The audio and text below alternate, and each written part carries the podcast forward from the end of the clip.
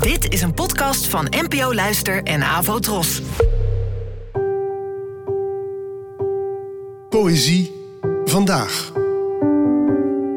Met Ellen Dekwits.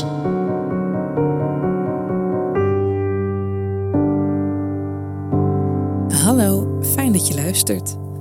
Het gedicht van vandaag heet Een zwemmer is een ruiter en werd geschreven door de Vlaamse dichter Paul Snoek, geboren in 1933 en gestorven in 1981.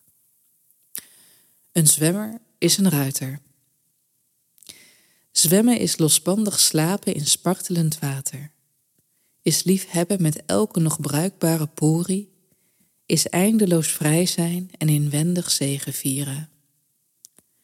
En zwemmen is de eenzaamheid betasten met vingers, is met armen en benen aloude geheimen vertellen aan het altijd alles begrijpende water. Ik moet bekennen dat ik gek ben van het water. Want in het water adem ik water. In het water word ik een schepper die zijn schepping omhelst. En in het water kan men nooit geheel alleen zijn en toch nog eenzaam blijven. Zwemmen is een beetje bijna heilig zijn. Soms is iets een liefdesgedicht, zonder dat er een ode wordt gebracht aan een ander.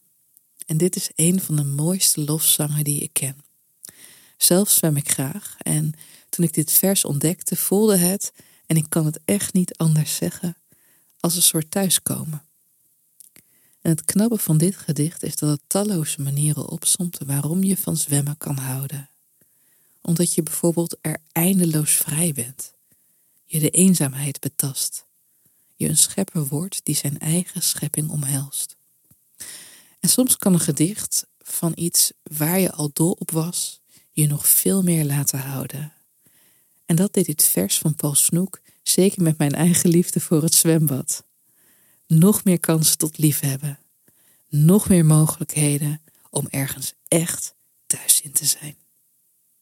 Bedankt voor het luisteren en tot de volgende keer. Abonneer je op deze podcast via de gratis app van NPO Luister. Daar vind je ook een handig overzicht van het complete podcastaanbod van de NPO. Afro Tros, de omroep voor ons.